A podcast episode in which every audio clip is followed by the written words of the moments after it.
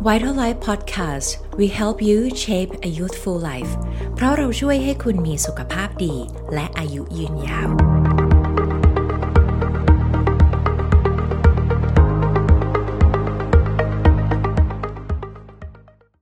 สวัสดีค่ะ วันนี้ดิฉันนะคะ แพทย์หญิงวิลาวันดำเกิงสุนทรหรือหมอวันค่ะ จะขอทำหน้าที่เป็นผู้ดำเนินรายการในวันนี้ค่ะ แน่นอนค่ะเรื่องที่เราจะพูดคุยกันในวันนี้นะคะ เชื่อว่าหลาย ๆ ท่านเนี่ย น่าจะพอเคยรู้จักหรือว่าเคยพอได้ยินกันมาบ้างนะคะ นั่นก็คือโรคสะเก็ดเงินค่ะพอพูดถึงโรคสะเก็ดเงินแล้วเนี่ยหลายท่านเนี่ยก็จะมีความเชื่อหรือว่าอาจจะมีคำกล่าวต่างๆ เกี่ยวกับโรคนี้ต่างๆ กันไปนะคะ บางท่านเนี่ยเชื่อว่า โรคนี้เป็นโรคติดต่อค่ะ เพราะฉะนั้นเราเนี่ยไม่ควรจะไปสัมผัสหรือว่าใกล้ชิดผู้ป่วยสะเก็ดเงินค่ะ แน่นอนเลยค่ะว่าสิ่งต่างๆ เราเนี้ยส่งผลกระทบต่อผู้ป่วยโรคสะเก็ดเงินนะคะทำให้หลาย ๆ ท่านเนี่ยขาดความมั่นใจไปเลยพอรู้ว่าตัวเองเป็นโรคนี้หรือว่าแน่นอนค่ะส่งผลกระทบต่อการใช้ชีวิตประจำวันนะคะ การเข้าสังคมทำให้โดยรวมเนี่ยคุณภาพชีวิตเขาเสียไปแน่นอนเลยค่ะ เพราะฉะนั้นนะคะ วันนี้เราจะมาทำความเข้าใจที่ถูกต้องเกี่ยวกับโรคสะเก็ดเงินกันค่ะ วันนี้นะคะ โดยผู้ที่จะมาไขข้อสงสัยของคำตอบของของคำถามของเราในวันนี้นะคะ เราได้รับเกียรติมาจากคุณหมอผิวหนังเฉพาะทางนะคะ ซึ่งท่านมีความชำนาญการในการดูแลรักษาคนไข้สะเก็ดเงินเป็นอย่างดีเลยค่ะ นอกจากนี้นะคะ ท่านยังดำรงตำแหน่งนายกสมาคมแพทย์ผิวหนังแห่งประเทศไทยปัจจุบัน แล้วก็ยังเป็นอาจารย์แพทย์แล้วก็เป็นอาจารย์ของหมอเองด้วยค่ะ เป็นท่านใดเป็นไม่ได้เลยนะคะ ขอต้อนรับ ศาสตราจารย์ ดรนายแพทย์ประวิตร อัศวานนท์แพทย์ผู้ชำนาญการด้านตจวิทยาโรงพยาบาลบำรุงราษฎร์และศูนย์ VitalLife ค่ะ สวัสดีค่ะอาจารย์ สวัสดีครับจันวันสวัสดีค่ะ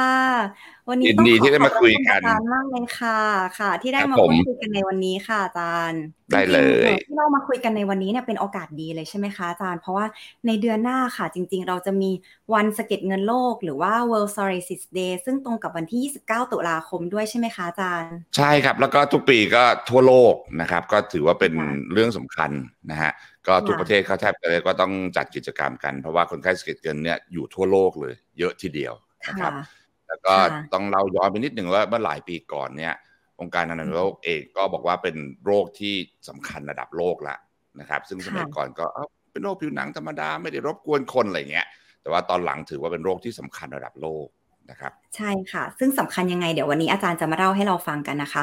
อาจารย์คะส่วนตัวเองเนี่ยหนูเคยเจอคนไข้ที่เขามานะคะพอมีผื่นอาจจะผื่นแดงผื่นหนานูนหน่อยเงี้ยค่ะเขาจะเริ่มกังวลแล้วว่าเขาเนี่ยจะเป็นโรคสะเก็ดเงินหรือเปล่านะคะ ซึ่งจริง ๆ แล้วสะเก็ดเงินเนี่ยเราพบเยอะมากไหมคะ ทั่วโลกรวมถึงประเทศไทยเอง จริง ๆ ในทั่วโลกเขามีการสำรวจกัน ว่าสมัยก่อนอืมค่ะเราถือว่าคนไข้สะเก็ดเงินเนี่ยประมาณ 1-2% ในโลกนี้เป็นตัวเลขท่องจำเลยนะครับ ถ้าอืมสมัยอาจารย์ค่ะสอบคงยังจำได้ใช่ค่ะตั้งแต่สมัยยังเรียนอยู่ยังไม่นานนักยังไม่นานนักนะครับค่ะแต่ว่าจริง ๆ ตอนหลังเราทราบว่าในโซนเขตเราเนี่ยฮะจริง ๆ อาจจะไม่ได้มากเท่านั้นนะครับหรืออาจจะต่ำกว่าอืมหนึ่งเปอร์เซ็นต์นะครับค่ะในประเทศจีนในประเทศทางเขตที่ค่อนข้างจะไม่หนาวมากอะไรเงี้ยนะฮะอาจจะไม่ค่ะสูงมากแต่จริง ๆ มันสำคัญกับคนไข้ไหม ตัวเลขตรงนี้อาจจะไม่อืมสำคัญกับตัวคนไข้นะครับค่ะมัเป็นตัวเลขทางสาธารณสุข นะครับค่ะแต่ว่าคนไข้เองที่เป็นเนี่ยอย่างที่อาจันวันเกริ่นตอนต้นก็ใช่เลยว่า ทุกท่านค่ะแทบจะกังวลมากนะครับ มีปัญหามากใช่ในค่ะการเข้าสังคมนะฮะค่ะ กับส่วนหนึ่งพอคนไข้พอเขารู้ปุ๊บว่าเขาเป็นโรคสะเก็ดเงิน เขาจะมีความรู้สึกว่าตัวเองเหมือนโดดเดี่ยวหรือเปล่า เหมือนมีเราอยู่คนเดียวหรือเปล่า ซึ่งจริง ๆ ถ้าการที่เขารู้ว่าอ้าวจริง ๆ ข้างนอกก็มีคนที่เป็นเหมือนเขานะ อันนี้ก็เหมือนจะเป็นเหมือนเรามีแบบกลุ่ม support กันและกันก็ถือว่าเป็นสิ่งที่ดีนะคะ ถ้าเขาได้พอรับรู้ข้อมูลความจริงตรงจุดนี้ค่ะ ใช่ครับ แล้วก็ในต่างประเทศเรื่องนี้เป็นเรื่องที่เข้มแข็งมากนะครับที่เขาเรียกค่ะว่า patient advocate group นะครับในค่ะอ่าฟิลิปปินส์เองในสิงคโปร์เองเขาจะมีกิจกรรมเลยนะครับ แล้วก็ ค่ะคนไข้ร่วมกันจัดกันเองเลยนะครับ แล้วก็ support กันเองนะครับ นี่ในประเทศไทยอาจจะยังยังยังไม่ถึงจุดนั้น แต่ว่าในแต่ละอืมศูนย์โรงพยาบาลใหญ่ค่ะๆมักจะมีนะครับมีกลุ่มสะเก็ดค่ะเงินที่เขาดูแลกันนะฮะค่ะซึ่งจริงสะเก็ดเงินเนี่ยเป็นโรคที่หลาย ๆ คนให้ความสนใจใช่ไหมคะ เพราะว่าเป็นกันทั่วโลกเลย รวมไปถึงปัจจุบันเนี้ยเราก็ทราบถึงสาเหตุการเกิดโรคใช่ไหมคะอาจารย์แล้วก็มีการคิดค้นแล้วก็เอ่อ ด้วยเทคโนโลยีปัจจุบันนะคะทำให้เรารู้ว่าจริง ๆ แล้วโรคเนี้ยเกิดจากอะไรกันแน่ใช่ไหมคะอาจารย์เดี๋ยวอาจารย์ลองเล่าให้ฟังหน่อยนะคะจริงจริงๆตอนนี้ต้องอาก่อนหน้านี้นะครับ จะเรียกว่าเป็นโรคที่โรคอื่นเขาอิจฉาก็ได้นะครับค่ะโรคผิวหนังอื่นๆก็อิจฉานะครับค่ะเพราะว่าการศึกษามันไปไกลมากกว่าโรคผิวหนังค่ะอื่นๆนะครับยาก็ไปไกลด้วยยาก็ไปไกลด้วย พอความรู้เรื่องความรู้เรื่องโรคเราไปไกล นะครับ การรักษามันก็ตามไป แล้วก็ทำให้การรักษามันได้ผลดีขึ้น ในอดีตผมจะเล่าให้คนไข้หลาย ๆ ท่านฟังมากเราจะปราบโจรคนหนึ่ง โจรคนนั้นชื่อว่าสเก็ตเงิน เราแทบจะต้องฆ่าคนทั้งหมู่บ้านตายหมด และโจรที่ชื่อสเก็ตเงินซึ่งซ่อนอยู่ในหมู่บ้านนั้นตายไปด้วยนะครับ แต่ว่าปัจจุบันเนี่ยเรารู้ว่าโจรสเก็ตเงินเนี่ยหน้าตายยังไง แล้วเรามีปืนบางกระบอกซึ่งสามารถจะจัดการกับ อันนี้อันนี้อาจจะเปรียบดูเอ๊ะเป็นการฆ่าดูดูไม่ดีเท่าไหร่แต่มันว่ามันมันมุ่งเป้ามากขนาดที่ว่าสามารถที่จะจัดการกับเก็บเงินชาย โดยที่ไม่ได้มีผลกับอวัยวะอื่น ๆ อย่างในการรักษาสมัยก่อนนะครับ ซึ่งจริงๆอธิบายตอนนี้แต่ท่านคงจะเข้าใจได้ง่ายขึ้น เพราะว่าคุณเกิดกับการรักษาพุ่งเป้าหรือมุ่งเป้า จากโรคมะเร็งจากโรคอื่นๆมาแล้วบ้างนะครับอันนี้ก็ถึงคราวของโรคผิวหนังว่าเราเริ่มมีการรักษา พุ่งเป้าหรือมุ่งเป้าที่ชัดเจนมากขึ้น จากความเข้าใจของโรคที่เรามีมากในปัจจุบันนะครับค่ะ ซึ่งก็น่าจะเป็นผลดีกับคนไข้เลยใช่ไหมคะ เพราะว่าการรักษาเนี่ยก็จะน่า น่าจะทำให้เกิดผลข้างเคียงต่างๆ ตามมาน้อย เพราะว่าเราจำเพาะรักษาอย่างจำเพาะเลย ใช่ครับ อย่างอย่างยิ่งเลยครับ โดยเฉพาะยิ่งเท่าที่สังเกตส่วนตัวนะครับ ถ้าเริ่มรักษาเร็ว นะครับ แล้วตอนนี้เขาก็มีการศึกษาในโลกซึ่งเริ่มมีผลออกมาแล้วนะครับ ว่าถ้าเราเริ่มรักษาตั้งแต่ปีแรก ๆ ของการที่เป็นโรคนะครับ รู้เร็วรีบรักษาเร็วอย่างถูกต้องเนี่ยมันทีมันมันทำให้การรักษาเนี่ยผลยิ่งดีขึ้นนะครับ หรือการหายเนี่ยมันนานขึ้นนะครับอย่างที่อาจารย์วันก็คงจะคุ้นเคยตลอดว่าสเก็ตเงินต้องต้องยอมรับ ว่าเป็นโรคที่ยังไม่หายขาดนะครับ แต่ว่าอย่างน้อยหายเกลี้ยงหรือหายดี ๆ มาก ๆ นาน ๆ ได้ อันนั้นก็เป็นผลที่อย่างน้อยเราก็ดีใจว่ามันก้าวมาไกลพอสมควรแล้วนะครับค่ะอย่างที่อาจารย์กล่าวไปนะคะ ว่ารักษาเร็วเนี่ยก็จะได้ผลดี เพราะฉะนั้นเราอยากจะรู้กันค่ะอาจารย์ว่า จะมีลักษณะพิเศษอะไรของผื่นสะเก็ดเงินไหมคะ ที่ทำให้คนไข้อาจจะมองเห็นแล้วเอ๊ะต้องรีบมาหาคุณหมอแล้วนะ เพื่อที่จะได้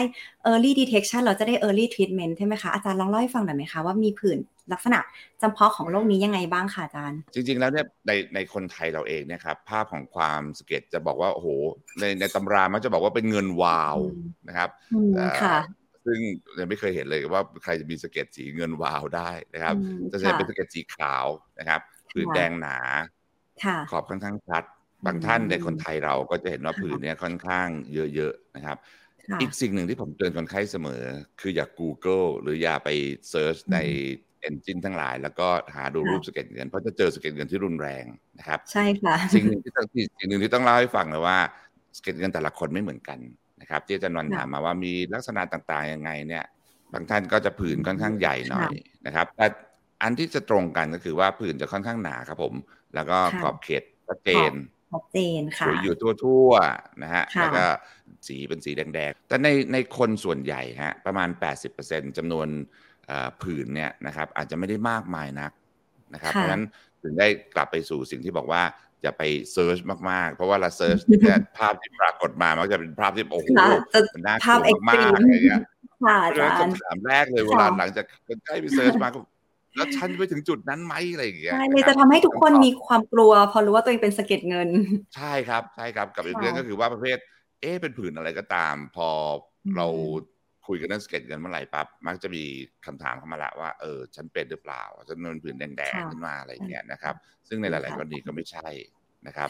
นี่ผื่นในคนไทยส่วนใหญ่ก็จะเป็นผื่นที่ค่อนข้างจะเล็กหน่อยและอย่างที่เรียนคือประมาณ 80%ผื่นจะไม่ได้รุนแรงมากนะครับ ข้อศอกหัวเข่าเป็นที่ที่สเก็ตเงินเขามักจะเป็นนะครับ ในขณะที่ผื่นอื่นเนี่ยอาจจะไปเป็นที่อื่นก็พับบ้างตรงตัวบ้างอะไรเงี้ยนะครับ เหมือนที่อาจารย์เคยสอนมาตลอดใช่ไหมคะ ว่าดูผื่นคนไข้อย่าลืมดูศอกและเข่าตามจุดต่างๆ อะไรอย่างนั้นนะครับ ดูศอกซ้ายก็อย่าลืมดูขอบศอกขวาอะไรเงี้ยนะครับอีกที่หนึ่งที่ที่ ค่อนข้างจะจำเพาะมาก ๆ ของสเก็ตเงินคือที่สะดือ อีกที่หนึ่งครับผมที่จะช่วยในกรณีที่ผื่นค่อนข้างยากในบางบางบางท่านนะครับคือเล็บในคนบางท่านในคนบางคนที่ที่ทำเล็บบ่อยๆ หรืออะไรเงี้ยนะครับ หรือต่อเล็บหรืออะไรบางทีเล็บมันจะมีการแยกๆได้นะครับ แต่ส่วนใหญ่มักจะเป็นไม่ค่อยเยอะมาก แต่ถ้าเกิดเป็นเป็นหลาย ๆ เล็บ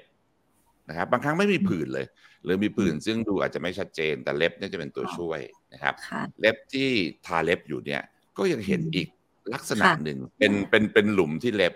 นะครับแล้วคนไข้สเก็ตกันหลาย ๆ ท่านก็มักจะพรางสิ่งเหล่านี้หลุมเนี้ยจะยังเห็นอยู่เลยทุกคนกำลังก้มดูเล็บตัวเองอยู่ต้องดูเล็บตัวเองค่ะ ซึ่งจากที่อาจารย์เล่ามาก็จะเห็นว่าผื่นเนี่ยเขาจะมีลักษณะเฉพาะก็คือขอบเขตจะค่อนข้างชัดใช่ไหมคะ ผื่นอาจจะออกสีแดง เข้มหน่อย อาจจะมีขุยมีสะเก็ดแล้วก็มีความหนาค่ะอาจารย์ นอกจากแล้วก็เล็บอย่างที่อาจารย์แสดงให้ดูนะคะ นอกจากลักษณะเหล่านี้แล้วสะเก็ดเงินยังมีรูปแบบอื่น ๆ ได้อีกไหมคะ นอกจากผืนที่อาจารย์เล่ามาข้างต้นนี่บางคนเขาก็แบ่งสะเก็ดเงินตามหน้าตาของมันเป็นชนิดต่างๆนะครับ แต่จริงๆมันมีมากกว่านี้นะครับ อันนี้คือลักษณะที่เป็นพื้นฐานหรือเป็นเบสิกนะครับอันที่หนึ่งก็กลุ่มที่เป็นผืนหนาที่เราคุยกันมาเป็นปื้นหนานะครับอันนี้ก็อย่างที่ว่าคือประมาณ 80%แล้วส่วนใหญ่ 80%ของ 80% ก็คือเป็นไม่มากนักนะครับ คือกระจายไม่มากนัก อีกแบบหนึ่งครับผมที่เจอ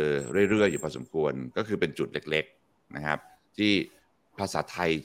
ชอบไปแปลตรงๆว่าหยดน้ำซึ่งบางทีคนไข้ก็จะไปเข้าใจว่าผื่นขึ้นเป็นตุ่มน้ำซึ่งไม่ใช่นะครับคนละเรื่องกัน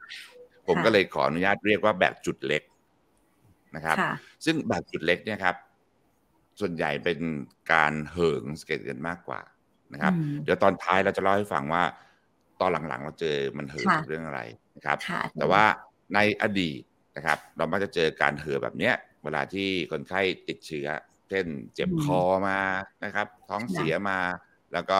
อดนอนมาอะไรเงี้ยก็จะเหือเป็นตุ่มเล็กๆ แบบนี้ แล้วส่วนใหญ่มักจะลงเองที่ในบางท่านนะครับเอ่ออาจจะเป็นผื่นชนิดทั่วตัวนะครับชนิดที่เกิน 90%ของพื้นผิวตัวเรา นะครับก็เรียกว่าเป็นชนิดที่ค่อนข้างจะกระจายทั่วตัวนะฮะหรือบางคนเคยเป็นแบบปื้นหนามาก่อน แล้วก็ไปเจออะไรบางอย่างถ้าที่เจอเราเจอบ่อยประเทศไทยอย่างหนึ่งคือสมุนไพรซึ่งที่อื่นเขาอาจจะไม่ได้เจอเท่าเรานะครับ แล้วก็ปกติตอนแรกเป็นนิ่ง ๆ อยู่ แล้วก็กลายเป็นชนิดลอกทั่วตัวก็ดีนะครับ ทีนี้แบบที่โชคดีว่าเจอน้อยหน่อยโชคดีว่าเจอน้อยหน่อยนะครับ แต่เป็นชนิดที่ค่อนข้างจะรุนแรงคือชนิดตุ่มหนอง นะครับหลายท่านก็อาจจะมีไข้ได้มีเรื่องที่ค่อนข้างต้องต้องดูแลเป็นพิเศษได้นะครับมันได้เห็นว่าเป็นสเก็ตเงินอยู่เดิม แล้วกลายเป็นชนิดตุ่มหนองขึ้นมา อันนี้ต้องพบแพทย์นะครับกับผื่นลักษณะนี้อาจจะเจอในกลุ่มบางคน เช่นคนตั้งครรภ์เยอะมากกว่าเป็นพิเศษนี้ด้วยใช่ไหมคะใช่ครับเพราะกลุ่มน้องนี่ต้องระวังในในคนตั้งครรภ์เหมือนกัน โชคดีว่าที่เราคุยกันในประเทศไทย เราเจอไม่มากเท่าในบางประเทศนะครับ พอไปคุยกับมาเลเซียไม่ทราบทำไมมาเลเซียเจอเยอะกว่าเรา นะฮะแต่ว่าประเทศไทยเราเจอน้อยกว่าก็ยังโชคดีทีนี้เรื่องสำคัญคืออีกเรื่องนึงคืออย่างนี้ครับผื่นของผิวหนังเนี่ยหลาย ๆ ผื่นเวลาหายรวมทั้งสเก็ตเงินนะครับ อย่างมากอาจจะทิ้งรอยดำอาจจะทิ้งรอยขาวนะครับ ในภาษาไทยบางท่านเรียกว่าแผลเป็น แต่จริง ๆ มันไม่ใช่แผลเป็นเพราะมันค่อย ๆ จาง ค่อย ๆ หายไปได้นะครับ แต่สิ่งที่เรากังวลครับ คือสเก็ตเงินที่เข้าข้อนะครับ เพราะฉะนั้นเราจะถามคำถามเสมอว่า เอ้ย ตื่นมาตอนเช้าท่านมีอาการข้อฝืดไหมขยับนิ้วได้ปกติไหมครับหลังดูตึงๆผิดปกติไหมเกินสองสามนาทีไหมอะไรเงี้ยนะครับ หรือว่ากลางคืนนอนๆอยู่แล้วเนี่ยมันมีปวดหลังจนกระทั่งตื่นขึ้นมาไหมนะครับ หรือข้อบวมไหมเพราะสิ่งเหล่านี้ถ้าไม่ได้รับไม่ได้รับการรักษาที่เร็วพอ ข้อมันผิดรูปได้ครับเรายังเสียใจอยู่หรือเสียดายอยู่ว่าหลาย ๆ ท่านเนี่ย ถ้ารักษาช้าไป ตอนนี้ยังเจอคนไข้อายุน้อยๆครับอาจารย์วัน ที่บางทีรักษาช้าไปนิดนึงอะไรเงี้ยนะครับ ก็ทำให้ข้อนะผิดรูป ปัจจุบันเราใช้นิ้วเยอะกว่าเดิมเยอะมากขึ้นนะครับ เราแชทคุยกันเราไลน์ในการทำงาน เราพิมพ์คีย์บอร์ดเราใช้แก๊สเจ็ตเยอะมากเป็นอวัยวะที่สำคัญมากเลยนะคะ ใช่ไหมครับ เพราะฉะนั้นเนี่ยพอข้อบิดผิดรูปไปเนี่ยมันก็มีปัญหาในในชีวิตจริงๆอะกระทบการใช้ชีวิต นะครับเพราะฉะนั้นข้อเนี่ยถ้ามีปัญหาตึงๆเมื่อไหร่รีบบอกเราเลยนะครับยาปัจจุบันมันดีขึ้นกว่าเดิมเยอะมากๆ และป้องกันข้อเสื่อมได้นะครับผมได้ค่ะถ้างั้นเราไปต่อกันเลยดีกว่าค่ะอาจารย์เกี่ยวกับเรื่องการรักษาค่ะอาจารย์หลายท่านเนี่ยอยากจะทราบแล้วค่ะว่าพอเขาเป็นสะเก็ดเงินแล้วมีวิธีการรักษายังไงบ้างคะอาจารย์ในปัจจุบันนี้ อันนี้จริง ๆ ยาที่เราใช้มันตั้งแต่ โอ้โห จะเรียกว่า60หรือ70ปีเนี่ยก็ยังใช้ได้ดีอยู่นะครับ เช่นอ่าตระกูลหนึ่งชื่อ methotrexate นะครับ จริง ๆ ตอนหลังเนี่ยผมจะบอกคนไข้ตรงๆคนไข้ในสามปี ผมว่าคนไข้จะเปลี่ยนไปเรื่อยๆนะฮะตอนนี้คนไข้ทุกท่านครับทุกท่านจะ Google การรักษา พอไปเจอว่า methotrexate เป็นยามะเร็ง เฮ้ย หมอใช้ยามะเร็งมารักษาสะเก็ดเงินฉันอะไรเงี้ยเริ่มตกใจละไม่ต้องตกใจแบบนี้เป็นยาที่เราใช้ในโรคผิวหนังเรื้อรังมานานแล้ว เราใช้โดสต่ำๆอะไรอย่างเงี้ยก็ยังได้ผลดีอยู่นะครับ ได้ผลดีค่ะ ค่ะ ได้ผลดีนะครับ ได้ผลดี ต่อไปนะครับก็ต้องใช้อยู่ทั่วโลกนะฮะหรือการรักษาด้วยแสงนะครับ แสงที่ว่าเนี่ยก็เช่นเดียวกัน ผมก็ต้องบอกตรงๆเสมอว่าไม่ไม่ใช่แสงมะเร็งนะ เดี๋ยวกลับไปบ้านเจอคนที่ครอบครัวคนข้างบ้านบอกว่าไปฉายแสงมาเดี๋ยวผอมเดี๋ยวดำเดี๋ยวทานข้าวอะไรอย่างเงี้ยนะฮะอันนี้เป็นแสงแดดเทียมนะครับซึ่งที่บำรุงราษฎร์หรือที่ VitalLife เองก็มีนะครับ ก็สามารถทำให้ผื่นดีขึ้น ข้อดีคืออย่างนี้ครับอาจารย์วัน เราไม่ต้องทานยาใช่ไหมครับ เพราะฉะนั้นตับไตหรือเลือดหรือต่างๆ ก็ไม่ได้ไม่ต้องไปเจอยา หรืออีกเรื่องหนึ่งที่สำคัญนะครับ อย่างที่เรียนคือสะเก็ดเงินเนี่ยเรายังไม่ถึงจุดที่รักษาให้หายขาดได้นะครับแม้บางทีอันนี้เป็นคำถามที่เจอบ่อยมากเลยค่ะ ว่าสเก็ตเงินจะหายไหมครับ แล้วก็ตัวตัวต้นทางหลังๆ จะมาจากในโซเชียลมีเดียนะครับว่า เขามีครีมไม่เท่าไหร่เองรักษาหายขาดได้เนี่ยหมอเนี่ยเขาไม่รู้หรอกแต่ว่าเขาเจอว่าเขามีครีมแต่รักษาหายขาดเยอะมากค่ะจริงๆเราเรายังไม่มีวิธีรักษาหายขาดนะครับ ก็แต่หายเกลี้ยงเนี่ยได้ หายเกลี้ยงก็สำคัญกับคนไข้แล้วครับ เพราะกลับไปใช้ชีวิตได้ไปออกกำลังได้นะครับ แสงเนี่ยข้อดีก็คือว่าหลาย ๆ ท่านจะได้ยามาหลายชนิดแล้วนะครับเพราะฉะนั้นบางทีมันมีผลข้างเคียง แต่พอมาใช้แสงมันเป็นวิธีที่ค่อนข้างปลอดภัยในระดับหนึ่งทีเดียว เพราะว่าแสงมันลงแค่ถึงผิวหนังนะครับดีค่ะ ต่อไปเลยครับ คราวนี้มาถึงจุดปัจจุบันนะครับ เมื่อกี้คือการรักษาที่เราใช้มาตลอดทีนี้ในปัจจุบันเนี่ยผลชัดเจนเราเราเราเริ่มมียากลุ่มใหม่ ๆ นะครับ อย่างที่เรียนว่าเป็นยามุ่งเป้าหรือพุ่งเป้า แล้วก็ตรงๆนะครับ เพราะฉะนั้นเดิมเนี่ยบางทีเราคิดว่าเออคนไข้ผื่นดีขึ้น 50%ผื่นดีขึ้น 70-80%ก็โอ้โหเก่งมากแล้วนะครับแต่ปัจจุบันเนี่ยครับเราตั้งใจกันว่า เกลี้ยงสนิทหมายถึงว่าผื่นเกลี้ยงสนิทแต่ไม่ได้หายขาด ย้ำย้ำเป็นครั้งที่ 28 นะครับ คือเกลี้ยงสนิทแล้วกลับไปใช้ชีวิตได้ ส่วนตัวเนี่ยเจอมาเยอะเป็นสิ่งสำคัญค่ะเจอมาเยอะพอสมควรที่พอคนไข้เกลี้ยงสนิทแล้วเนี่ย สิ่งที่เราขอฮะ เช่นให้ลดน้ำหนัก เช่นให้ไปออกกำลังกาย คนไข้จะเริ่มทำได้แล้ว นะครับเพราะเดิมตอนผื่นเยอะๆนะฮะจะให้ใส่แขนกุดจะให้ใส่ขาสั้นไปยิม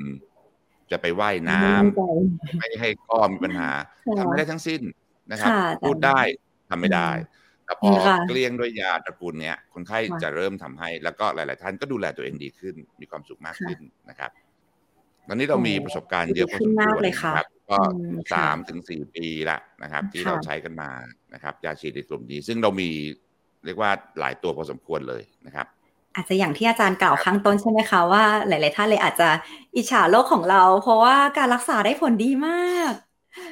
พอดูลูกขวัญนี่เพราะว่ายายามันค่ะ ยามันไปเร็วกว่ายาผิวหนังในกลุ่มอื่น ๆ พอสมควรทีเดียว แล้วมีตัวเลือกเยอะขึ้นพ อสมมติว่าได้ผลหรือไม่ได้ผลสามารถที่จะเปลี่ยนได้อะไรอย่างเงี้ยปัญหาเดียวคือยังราคาสูงนิดนึงราคาพวกยาตระกูลยากินเนี้ยระหว่างจะออกประมาณใช่ไหมคะอาจารย์สามเดือนสี่เดือนอะไรเงี้ยนะฮะค่ะคนไข้คนแรกๆนี่เล่าว่าสามวัน เอ้ยผื่นดีขึ้นมากแล้วพอจริงเลยค่ะโหดีมากค่ะแบบโอ้โห ดีมากๆเลยอะไรเงี้ยนะครับแล้วตอนหลังคนแค่เขาแนะนำกันเอง แล้วก็เริ่มเริ่มเข้ามาการรักษา นะครับค่ะ อย่างที่อาจารย์บอกว่าถึงแม้ว่าโรคจะรักษาไม่หายใช่ไหมคะ แต่ว่าจากด้วยประสิทธิภาพของยาเนี่ยทำให้เหมือนเราอยู่กับตัวโรคนี้อย่างได้เหมือนแบบใช้ชีวิตปกติเลย เหมือนไม่เคยเป็นโรคนี้มาก่อนเชื่อไหมครับอาจารย์วันคือบางท่านเนี่ยนะ ไม่เคยมีชีวิตตอนเย็น คือทำงานเสร็จหรือเรียนเสร็จนะครับเวลาผื่นเยอะๆเนี่ยต้องรีบกลับบ้านนะครับ หรือว่าท่านที่มีผื่นเยอะๆเนี่ย ร้อนแทบตายก็แขนยาวขายาวอะไรเงี้ยฮะไป ชายทะเลก็ไม่กล้าใส่ขาสั้นเดินอะไรเงี้ยครับรองเท้าแตะไม่ต้องพูดถึงนะครับเพราะเล็บก็ไปด้วยอะไรด้วยนะครับแต่ตอนนี้เขากลับมามีชีวิตปกติได้นะครับ ค่ะ ดีเลยค่ะ แล้วอื่นๆ อาจารย์มีคำแนะนำในการดูแลตัวเอง เพิ่มเติมไหมคะ เกี่ยวกับโรคสะเก็ดเงิน ในในข้อหนึ่งเอาไว้เตือนใจหมอนะครับ ว่าเวลาเจอคนไข้สะเก็ดเงิน อย่าลืมนะ เรื่องความอ้วนสำคัญ อย่าลืมนะเบาหวานสำคัญนะครับ อย่าลืมนะ เรื่องโรคหัวใจสำคัญอะไรเงี้ยนะครับ เพราะฉะนั้นเวลาคนไข้เข้ามาเราก็มักจะตรวจไขมันตรวจน้ำตาลนะครับ เราจะส่งปรึกษาในบางกรณีถ้าเกิดเจอปัญหาร่วมกันนะครับ สิ่งที่สำคัญคืออย่างนี้ครับอาจารย์วัน เพราะว่าบางทีสิ่งเหล่านี้ที่เราเรียกว่าโรคร่วมเนี่ยนะครับ มันป้องกันได้ว่าไม่ให้เกิดผลยาวๆนะครับ อย่างที่เรียนคือสเก็ตเงินเนี่ยเวลาที่เป็นที่ผิวหนังไม่ได้เกิดอะไรที่รุนแรง นอกจากกระทบคนไข้ชีวิตเขาไม่ปกติแน่นอน แต่โรคหัวใจถ้ามันตามมานะครับ ถ้าเบาหวานมันมีด้วยเนี่ย สิ่งเหล่านี้เรากันว่าไม่ให้เกิดอะไรล่ะ การเกิดอัมพาตหรือการเกิดไตวายในอนาคตได้ถ้าเราตรวจพบได้เร็วพอนะครับและรักษาร่วมกันไปตัวโรคสะเก็ดเงินเนี่ยสัมพันธ์กับเบาหวานหรือว่าสำคัญกับความอ้วนเนี่ยในทางกลับกันถ้าเกิดว่าเราควบคุมการรับประทานอาหาร หรือว่าควบคุมน้ำหนักของเราเนี่ยมันก็จะส่งผลดีต่อโรคสะเก็ดเงินด้วยใช่ไหมคะอาจารย์ ใช่ครับ ซึ่งซึ่งทราบว่าที่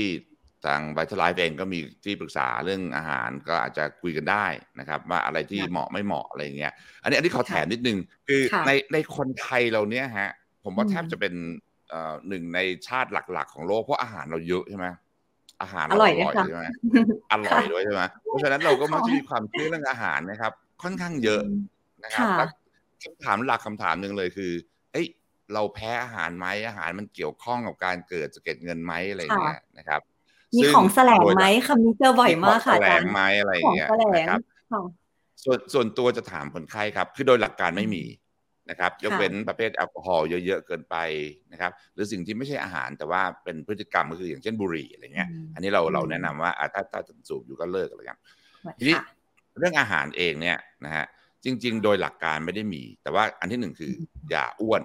เพราะฉะนั้นแป้งเยอะเกินไปอะไรเงี้ยก็อย่างที่ว่าเกี่ยวข้องกันแน่นอนนะครับอันที่สองคือสะเก็ดเงินเป็นโรคของการอักเสบ เพราะฉะนั้นถ้าหากว่าอาหารอะไรบางอย่าง เช่นตระกูลเนื้อแดงนะครับ พวกนี้บางทีมันทำให้เกิดผื่นมันเถอขึ้นได้นะครับ ในขณะตรงกันข้ามอาหารที่ค่อนข้างดีคือแน่นอนผักผักมีสี นะครับ ซึ่งตรงตรงกันทั่ว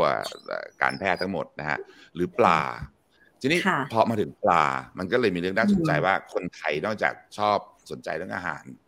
เรายังสนใจในเรื่องของคำแล้วเรามักจะเล่นกับคำเสมอนะครับ อย่างเช่นที่เราคุยบ่อยๆบอกว่า งูสวัสดปั๊บเราก็กลัวว่างูสวัสดมันจะพันรอบตัวพันรอบตัวอะไรอย่างนั้นค่ะพอสะเก็ดพอสะเก็ดเงินปั๊บคนก็เลยจะมาเตือนว่าปลามีเกล็ด ซึ่งมีมี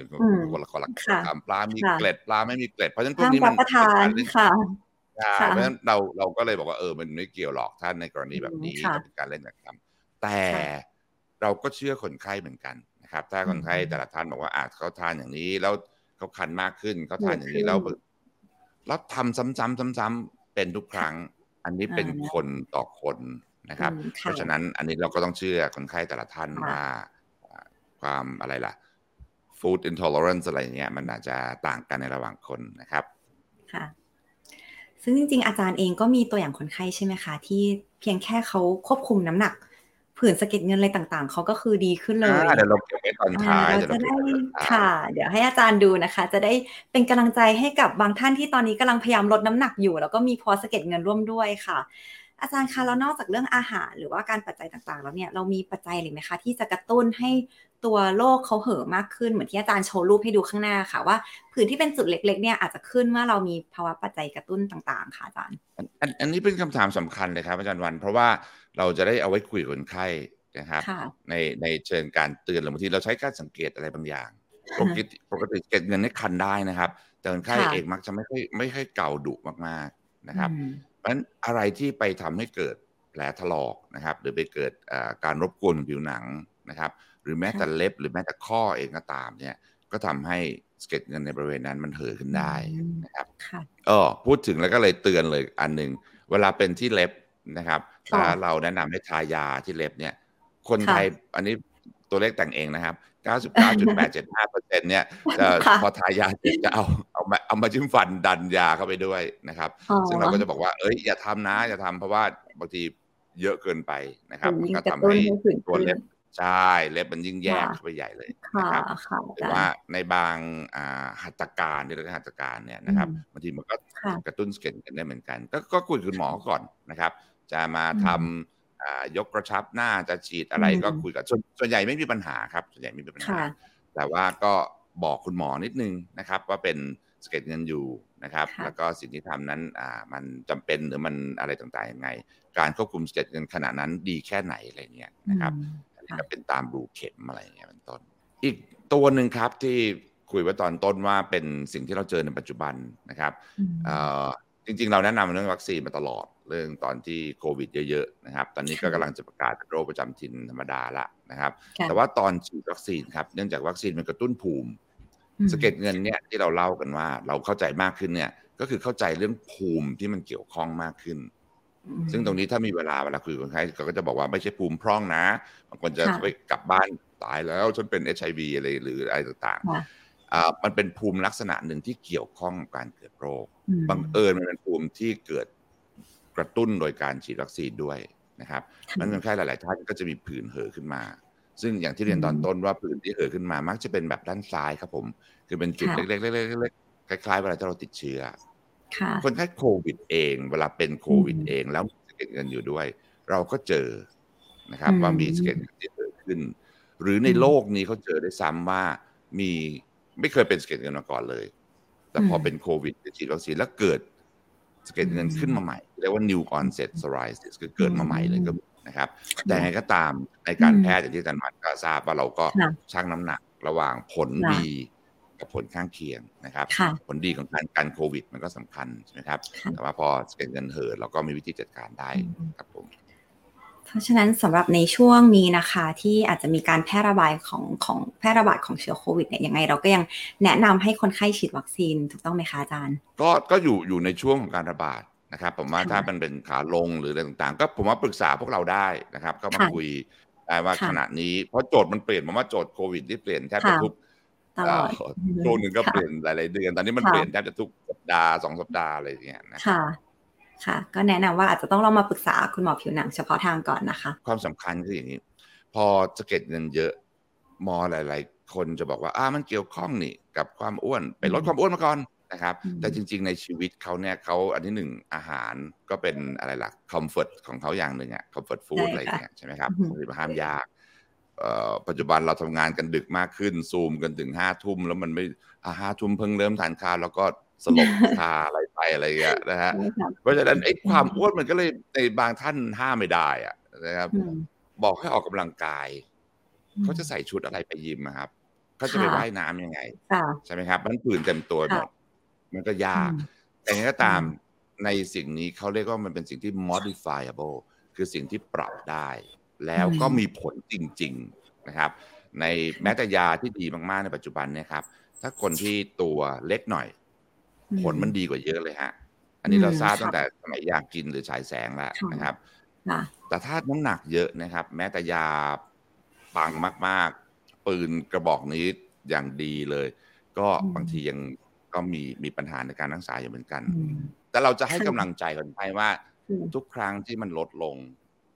ดีละ เรากำลังมาในทิศค่ะทางที่ดีด้วยกันค่ะขออีกนิดนึงนะ ถ้าสมมติตรงอืมค่ะร้อยหนึ่งเนี่ยฮะผมก็จะขอว่าอืมขอข้ามหลักนิดนึงได้ไหมครับ